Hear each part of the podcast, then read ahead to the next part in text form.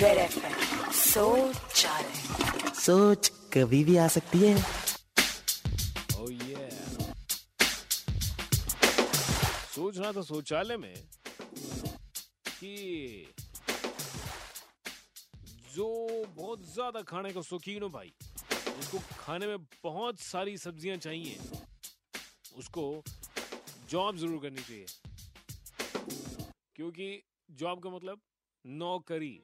नौ किस्म की अलग अलग किस्म की आपको करी मिलेगी। कभी आपको गट्टा करी कभी बेसन वाली करी कभी चिकन करी अगर आप नॉनवेज खाते हैं। वैसे ट्यूसडे मत खाइए तो नौ करी। ऑफ़िस जाके कितनी सारी। हमारे ऑफ़िस में तो एक भी करी नहीं देते यार। सोच कभी भी आ सकती है।